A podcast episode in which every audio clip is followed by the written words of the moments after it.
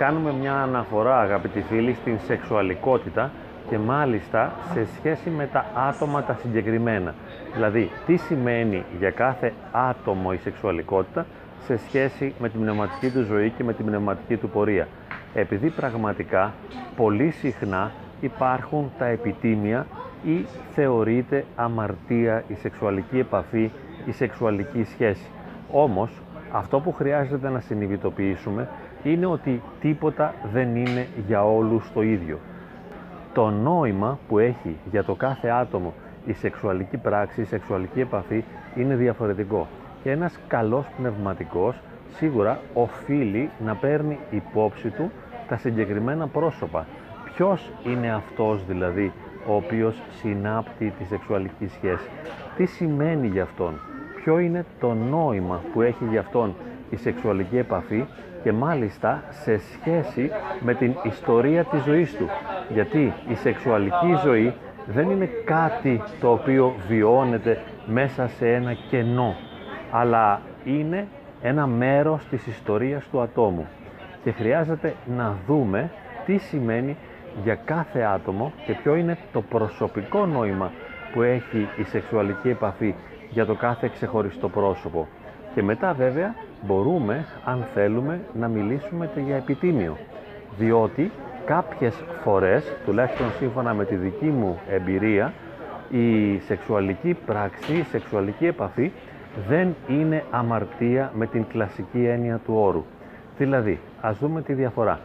Ας πάρουμε ένα άτομο το οποίο από μικρό έχει έντονη σεξουαλική ζωή, έντονη σεξουαλική δραστηριότητα, ασχολείται συνεχώς με τη σεξουαλικότητά του. Καμιά φορά αυτό αρχίζει από την σχολική ηλικία, για να μην πούμε από την προσχολική. Το άτομο δηλαδή έχει έντονη έγνοια, έντονη μέρημνα για την σεξουαλική ζωή. Ασχολείται, σαν να λέμε, το μικρό παιδί με το πουλάκι του και μεγαλώνοντας έχει ένα όλο και μεγαλύτερο ενδιαφέρον για το άλλο φύλλο και θέλει να συνάψει σχέσεις από την εφηβεία. Υπάρχουν όμως άλλοι άνθρωποι, άλλες φύσεις, άλλες προσωπικότητες οι οποίοι δεν ενδιαφέρονται γι' αυτό. Δεν είναι σημαντικό ιδιαίτερα για αυτούς να βρουν ένα ερωτικό σύντροφο και να ζήσουν τη σεξουαλική τους ζωή. Κατά κάποιον τρόπο αδιαφορούν γι' αυτό δηλαδή είναι χαλαροί. Ναι, μπορεί να έχουν και να βιώνουν μία έλξη για το άλλο φύλλο, αλλά δεν τους καίει αυτό το πράγμα. Δεν επίγονται. Μπορούν να συνάψουν σχέση, μπορούν να αναζητήσουν ερωτικό σύντροφο, ίσως όμως και όχι. Άλλοι άνθρωποι όμως έχουν μια πολύ έντονη σεξουαλικότητα. Την βιώνουν από μικρά παιδιά. Αυτό κορυφώνεται στην εφηβεία και στην πρώτη νιώτη. Τι θα γίνει λοιπόν με αυτούς τους ανθρώπους οι οποίοι τόσο έντονα βιώνουν την ανάγκη να ζήσουν τη σεξουαλική επαφή; Δηλαδή, ας το θέσουμε διαφορετικά, ποιο είναι το τίμημα, το κόστος, το πνευματικό για μια σαρκική επαφή ενός ατόμου, το οποίο έχει μια ιδιοσυγκρασία, η οποία κατά κάποιο τρόπο φλέγεται, καίγεται ο άνθρωπος για να ζήσει τη σεξουαλικότητά του. Είναι το ίδιο με έναν άλλο άνθρωπο ο οποίος είναι ιδιαίτερα χαλαρός, ο οποίος δεν ενδιαφέρεται, δεν τον νοιάζει, δεν τον αφορά ιδιαίτερα η σεξουαλικότητα, αλλά μπορεί να έχει ισορροπία έτσι κι αλλιώς. Το ζήτημα στο οποίο αναφερόμαστε έχει ένα ιδιαίτερο ενδιαφέρον στο πώς ένας πνευματικός θα ερμηνεύσει και θα κατανοήσει την σεξουαλική συμπεριφορά του κάθε ατόμου. Για παράδειγμα, ένα άτομο το οποίο εγκρατεύεται και από τη μικρή του ηλικία ζει στην εγκράτεια για πνευματικούς λόγους, μπορεί να φτάσει σε μια ηλικία 15, 20, 25, 30 ή και 40 ετών χωρίς να έχει σεξουαλική σχέση, χωρίς να συνάπτει μια σεξουαλική σχέση. Ζει στην εγκράτεια. Εάν το συγκεκριμένο άτομο κάποια στιγμή πέσει σε αυτό που θα μπορούσαμε να πούμε αμαρτία και σύμφωνα με την Εκκλησία πάντα είναι αμαρτία κάθε εξωσυζυγική σχέση. Εάν λοιπόν το άτομο αυτό πέσει στην αμαρτία αυτή, την σεξουαλικότητα, θα πρέπει να πάρει ένα επιτίμιο μεγάλο, δηλαδή μια αποχή από την Θεία Μετάληψη για θεραπευτικούς λόγους ενός έτους, έξι μηνών, δύο ετών, τριών ετών, όπως λέει και το πιδάλιο, ή θα πρέπει ο πνευματικός να είναι συγκαταβατικός. Και πώς θα αντιμετωπίσει αυτό το άτομο σε ένα επίπεδο ψυχολογικό. Πώς θα του μιλήσει, θα το ενοχοποιήσει, θα είναι αυστηρός ο πνευματικός μαζί του; Μα κοίταξε, ο άνθρωπος αυτός ζει τόσο πολύ καιρό την εγκράτεια. Δεν είναι ότι ζει συνεχώς τη σεξουαλική ζωή.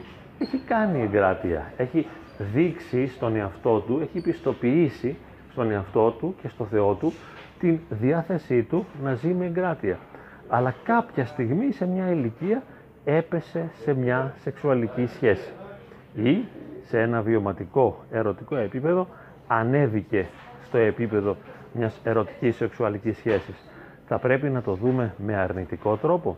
Θα πρέπει να βάλουμε επιτίμιο σε αυτό το άτομο. Να το κατηγορήσουμε, να το θεωρήσουμε δηλαδή ανήθικο ή να του πούμε ότι αυτό που έκανε ήταν ένα λάθος μεγάλο για την πνευματική του πορεία το οποίο έχει κόστος.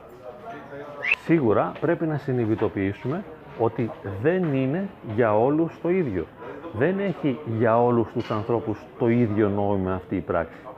Δεν μπορούμε δηλαδή τον εμπαθή άνθρωπο, ο οποίος από μικρό παιδί έχει έφεση να ζει τη σεξουαλικότητά του, βέβαια και αυτόν μπορούμε κατά κάποιο τρόπο να τον συγχωρήσουμε και να τον καταλάβουμε, γιατί έχει να παλέψει με μια έντονη σεξουαλικότητα και του είναι δύσκολο να κάνει εγκράτεια. Αλλά τέλος πάντων ας υποθέσουμε ότι ο άνθρωπος αυτός απολαμβάνει, χαίρεται και ζει με ένταση τη σεξουαλικότητά του και είναι ένας άνθρωπος ο οποίος κατά κάποιον τρόπο πορνεύει, δηλαδή ζει έντονη σεξουαλική ζωή και την απολαμβάνει. Άρα αμαρτάνει. Αυτός λοιπόν που πέφτει συνεχώς και είναι τρόπο ζωής για αυτόν και αμαρτάνει συνέχεια έχει την ίδια αμαρτία με ένα άτομο το οποίο ενώ εγκρατεύεται για πολλά χρόνια κάποια στιγμή ερωτεύεται και συνάπτει μια ερωτική σχέση η οποία χωρίς καλά καλά να το καταλάβει επειδή και ο ίδιος δεν ξέρει να προστατεύεται αρκετά καταλήγει σε μια σεξουαλική επαφή νομίζω ότι εδώ χρειάζεται η διάκριση. Τίποτα δεν είναι για όλους το ίδιο. Δεν είναι το ίδιο πράγμα δηλαδή. Άλλο εγώ να πορνεύω, δηλαδή να συνάπτω συνεχώς σχέσεις έξω συζυγικές, πέρα δηλαδή από τη συζυγία, να συνάπτω συνεχώς σχέσεις χάρη της απόλαυσης, αυτό έχει μια συγκεκριμένη δυναμική, έχει μια συγκεκριμένη σημασία. Και άλλο έκτακτα να συνάψω μια στιγμή στη ζωή μου μια ερωτική σχέση η οποία προέκυψε χωρίς καλά καλά να το καταλάβω νίκησε τις άμυνες τις οποίες είχα ως πρόσωπο και ως πνευματικός άνθρωπος και υπέκυψα σε αυτή την βίωση, την έντονη της ερωτικής εμπειρίας η οποία με οδήγησε κάποτε στη σεξουαλικότητα. Χρειάζεται να αντιμετωπίζουμε τους ανθρώπους με διάκριση και οι πνευματικοί να λειτουργούν θεραπευτικά, να δίνουν στον καθένα το κατάλληλο φάρμακο. Το φάρμακο δεν είναι το επιτίμιο. Το επιτίμιο είναι πνευματικό φάρμακο. Όταν δηλαδή πεις του άλλου ότι θα πρέπει να έχεις μια αποχή δύο-τριών ετών επειδή είχες μια σαρκική επαφή, αυτό δεν τον θεραπεύει ψυχολογικά, αλλά τον προστατεύει μόνο σε ένα πνευματικό επίπεδο. Πώς τον προστατεύει πνευματικά τον άνθρωπο αυτό; Τον προστατεύει πνευματικά διότι αποφεύγει να μεταλαμβάνει ασυναίσθητα, ασυνείδητα, χωρίς να έχει πλήρη επίγνωση της σημαντικότητας της Θείας Μετάληψης. Τι σημαίνει αυτό; Για να μεταλαμβάνω σώμα και αίμα Χριστού θα πρέπει να βρίσκομαι σε μια πνευματική εγρήγορση, να έχω μια ζωντάνια, μια προσωπική ζωντανή σχέση ερωτική με το Θεό, να επιθυμώ το Θεό, να θέλω το Θεό, δεν πάω να μεταλάβω επειδή έτσι έτυχε, επειδή είναι Κυριακή ή επειδή προσφέρεται ο Χριστός και πηγαίνω χαλαρός και light να μεταλάβω. Αυτό δεν έχει σημασία. Γι' αυτό λοιπόν μέχρι να αποκατασταθεί μέσα μου η πνευματική εγρήγορση, ο Θείος Πόθος και ο Θείος Έρωτας μέχρι να ξανανιώσω την ένταση, δηλαδή την ερωτική προς το Θεό, δεν μεταλαμβάνω. Αυτή είναι η έννοια του επιτιμίου. Ώστε όταν θα μεταλάβω, αυτό να είναι ο φυσικός καρπός της πνευματικής μου εγρήγορσης. Είναι σαν να με σπρώχνει ο πνευματικός στην ένταση του Θείου Έρωτα. Γι' αυτό μου λέει μη μεταλάβεις. Και γι' αυτό μπορεί να μου πει κάνε 60 μετάνοιες, 100 μετάνοιες, 120 μετάνοιες ή τέλος πάντων μια νηστεία για να αυξηθεί η ένταση του Θείου Έρωτα, να ζωντανέψει η προσωπική σχέση με το Θεό, ώστε να μην είναι κάτι χαλαρό, κάτι ελαφρύ, κάτι απαθές, κάτι ανόητο η Θεία Μετάληψη. Όμως ο πνευματικός δεν καλείται μόνο να δώσει το επιτίμιο ώστε να προστατέψει πνευματικά τον άνθρωπο, αλλά καλείται να λειτουργήσει σε ένα ψυχοθεραπευτικό επίπεδο. Τι σημαίνει η ψυχοθεραπευτική προσέγγιση του πνευματικού, πώς μπορεί να το κάνει αυτό ο πνευματικός, να λειτουργήσει δηλαδή ψυχοθεραπευτικά στη σχέση; Θα πρέπει να δει αν το άτομο το οποίο έπεσε σε εισαγωγικά στη σεξουαλική σχέση νιώθει ενοχές. Αν νιώθει ενοχές υπερβολικές θα χρειαστεί να το παρηγορήσει. Δεν είναι η ώρα να, του, να το κρίνει αυστηρά. Δεν κρίνουμε αυστηρά αυτόν ο οποίος νιώθει ενοχές. Αυτόν ο οποίος έχει πέσει σε ένα αμάρτημα και νιώθει αμαρτωλός. Γιατί αν πάνω στις ενοχές του προσθέσεις τη δική σου κριτική, τότε θα τον απογοητεύσεις, θα τον ματαιώσεις, θα τον κάνεις να νιώσει άσχημα και αυτό δεν τον βοηθά να πλησιάσει το Θεό. Και ο στόχος της σχέσης με το πνευματικό, αλλά και της εξομολόγησης, είναι το να ενωθεί ο άνθρωπος με το Θεό. Δεν πάω εγώ λοιπόν να πυροβολήσω με την ηθική μου έναν άνθρωπο ο οποίος ήδη νιώθει ενοχές. Θέλω να τον θεραπεύσω, θέλω να τον βοηθήσω, θέλω να τον κάνω να νιώσει καλύτερα. Ίσως επίσης αναζητήσω τα αίτια τα οποία τον έσπρωξαν να μπει σε αυτή τη σχέση. Γιατί αυτός ο άνθρωπος υπέκυψε στον έρωτα, δόθηκε στον έρωτα και μετά συνέχισε να ζήσει τη σεξουαλικότητά του. Τι είναι αυτό που τον έσπρωξε σε αυτή την εμπειρία; Μπορώ να βρω τα αίτια, να τον βοηθήσω να καταλάβει καλύτερα τον εαυτό του. Αν θέλω, μπορώ να το κάνω αυτό. Έχω το δικαίωμα και την υποχρέωση να βοηθήσω τον άλλο να καταλάβει το πώς και το γιατί. Το τελευταίο πράγμα που χρειάζεται να κάνω όμως ως άνθρωπος είναι να τον κρίνω. Κανείς δεν με καλεί να τον κρίνω. Δεν είναι αυτός ο ρόλος μου. Ο ρόλος μου είναι να τον αγκαλιάσω, να τον βοηθήσω να νιώσει καλύτερα να βρει εσωτερική ισορροπία και γαλήνη, να μπορέσει να νιώσει ενέργεια μέσα του, ζωντάνια και χαρά και να στραφεί προς τον Θεό. Έτσι λοιπόν, εάν μου τύχει να έλθει ένα πνευματικό μου παιδί, το οποίο έπεσε στην αμαρτία της πορνείας, όπως λέμε στην Εκκλησία, δηλαδή συνήθιζε μια σεξουαλική σχέση, μετά όμως από μια ερωτική βίωση, είναι καρπός ερωτικής εμπειρίας αυτή η σεξουαλική σχέση και αν αυτή τη σχέση τη συνήψε μετά από χρόνια εγκρατείας, θα πρέπει να δείξω πολύ σεβασμό στο άτομο αυτό. Να το υποστηρίξω ψυχολογικά, να το ενισχύσω και πνευματικά, να του πω και ένα μπράβο για την εγκράτεια που έχει κάνει μέχρι τώρα. Και αφού το τιμήσω το συγκεκριμένο πρόσωπο, Αφού του πω αυτό το μπράβο για αυτό που έζησε μέχρι τώρα, για την εγκράτεια που έκανε μέχρι τώρα, ίσως μετά του κάνω και κάποια υπόδειξη. Η υπόδειξη που θα αφορά την προσοχή και την εγκράτεια είναι το τελευταίο που χρειάζεται ο κάθε πιστός. Γιατί ο πιστός γνωρίζει ότι οφείλει να είναι εγκρατής. Για να πάψει να είναι εγκρατής έχει τους δικούς του λόγους. Αν μετά από χρόνια εγκράτειας έπεσε κάποιος σε αυτό που είναι αμάρτημα, καταρχάς δεν θα το βιώσει ως αμάρτημα, εάν είναι καρπός του έρωτα. Αν αγάπησε και ποτέ δεν είχε αγαπηθεί, αν ερωτεύτηκε και μέχρι τώρα ποτέ δεν είχε ερωτευτεί, πώς είναι δυνατόν να νιώσει ότι αυτό που έκανε είναι κάτι αρνητικό; Πώς είναι δυνατόν να αισθανθεί ότι αυτό που έκανε είναι αμαρτία; ο έρωτας ποτέ δεν είναι αμαρτία.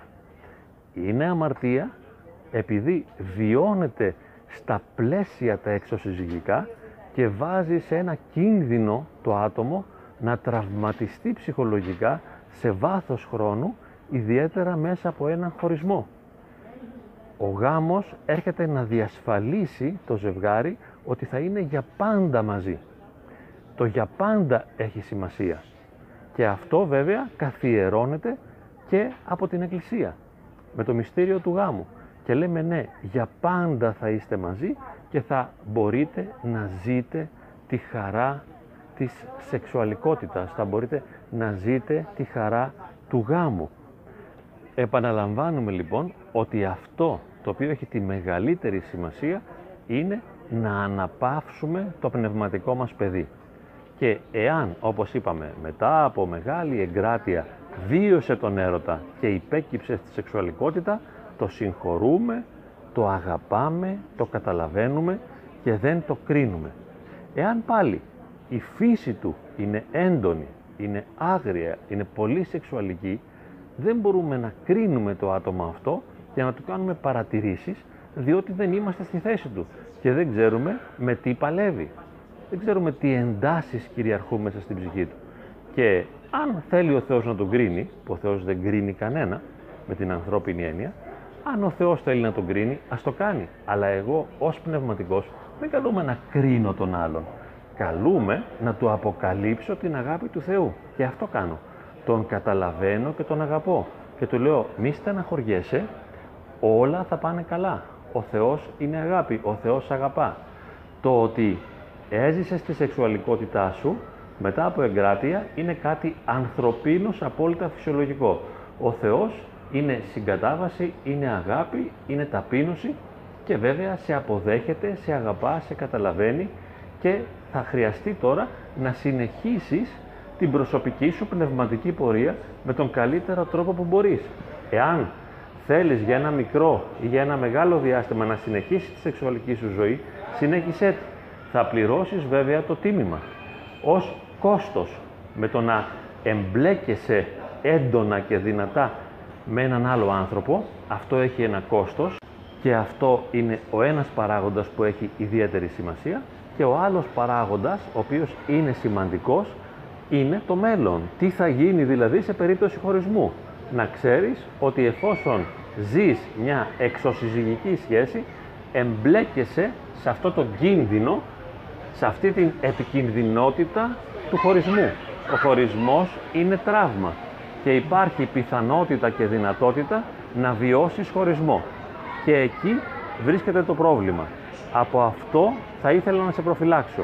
Αλλά είναι δική σου ευθύνη να το αναλάβεις όλο αυτό και να το ζήσεις εφόσον έτσι το θεωρείς και έτσι το πιστεύεις και έτσι το δέχεσαι. Είσαι ελεύθερος. Εγώ σε αγαπώ ως πρόσωπο, σου αποκαλύπτω και την βέβαιη αγάπη του Θεού, σε ενημερώνω, σε αγκαλιάζω, σε καταλαβαίνω, σε συγχωρώ και σου επιτρέπω να συνεχίσεις την πνευματική σου πορεία με τον καλύτερο τρόπο που εσύ ξέρεις και μπορείς. Να θυμάσαι ότι ο Θεός είναι πάντα αγάπη για όλους. Για όλους όσους πορνεύουν είτε επειδή έχουν μια άγρια σεξουαλική φύση είτε είναι εγκρατείς για πολλά χρόνια με αγάπη Θεού και κάποια στιγμή έπεσαν σε αυτό που ονομάζουμε αμαρτία της σεξουαλικής επαφής. Ο Θεός είναι πάντα αγάπη. Πρόσεχε μόνο τους αυτοτραυματισμούς και ο Θεός θέλει μόνο να σε προστατέψει από το να πληγώνεις τον εαυτό σου. Στο βαθμό που μπορείς φρόντισε να μην πληγώνεσαι. Στο βαθμό που μπορείς φρόντιζε να προστατεύεις τον εαυτό σου από τον έρωτα και να τον ζεις με ένα τέτοιο τρόπο ώστε να μην βγάζει μετά ιδιαίτερα έντονες αρνητικές παρενέργειες για την προσωπική σου ζωή. Να είναι ο έρωτας για σένα μια ευλογία και μια ομορφιά, μια γλυκύτητα, μια χαρά, μια δημιουργική εμπειρία ζωής η οποία σε πλησιάζει όλο και περισσότερο στο Θεό και όλο και περισσότερο σου αποκαλύπτει τις βαθιές αλήθειες και τις δυνατότητες του εαυτού σου.